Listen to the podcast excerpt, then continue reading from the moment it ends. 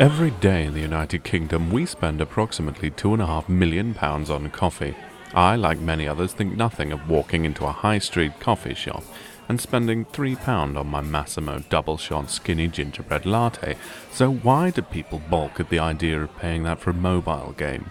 I'm Professor Kelvin Harris, Codec Moments resident scientist. I'm on a mission to document interesting games that cost less than your cappuccino, which might entertain you at home, on your way to work, or even during your coffee break.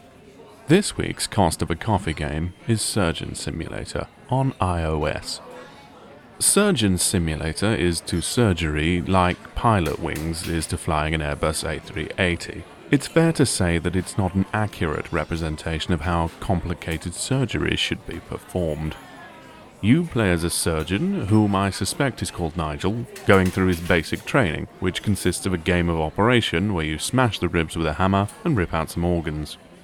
Once this extensive induction is completed, you sign your disclaimer and off you go to perform a heart transplant on your poor patient Bob. The game consists of four operations to be unlocked as you progress, starting with a heart transplant before progressing to a double kidney transplant, eye transplant, and finally the teeth transplant.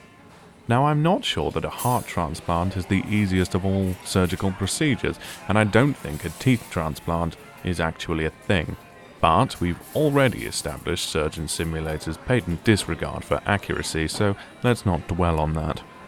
When you complete these procedures, you unlock Corridor Mode, where you will repeat the operations whilst dashing down the 26 miles of corridor at the Queen's Medical Centre in Nottingham.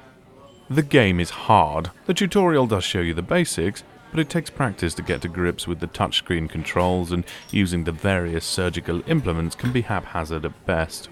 Tools can fly from your grasp or be knocked off the trolley onto the floor as you play the part of surgeon with no fine motor control and complete disregard for sterility of surgical equipment. Many times have I attempted to make a fine incision only to accidentally pierce a vital organ with considerable force, killing poor Bob. The game is also quite gruesome, with the touchscreen shortcomings applying to vital organs as much as your tools. Organs can pop out of your hand with a satisfying squitch and fly across the theatre. There's even a trophy for doing this with the donor heart in the first operation if you're feeling particularly malpracticey. There's more complexity than simply slicing, dicing, extracting, and losing vital organs. You'll need to monitor Bob's vital signs and administer anesthetic, life saving drugs, and even use defibrillators on him if his condition worsens significantly.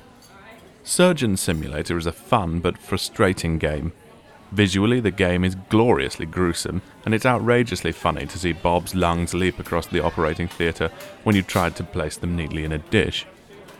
Sadly, it's the same lack of fine control that makes the use of implements frustrating and negates a lot of the skill you would wish to exhibit in a title of this nature. It's expensive for a mobile game too at £3.99, coming in at more than a Massimo Toffee Nut Caramella and a Chocolate Baby Chino. My advice would be to stick to your coffee, but if you see it on offer, you should whip it up faster than I can whip out Bob's small intestine.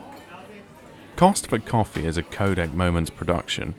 For more information, please visit codecmoments.com.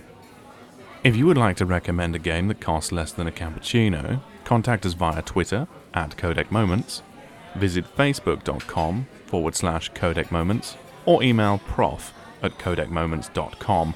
That's prof with one F for the illiterate. See you next time.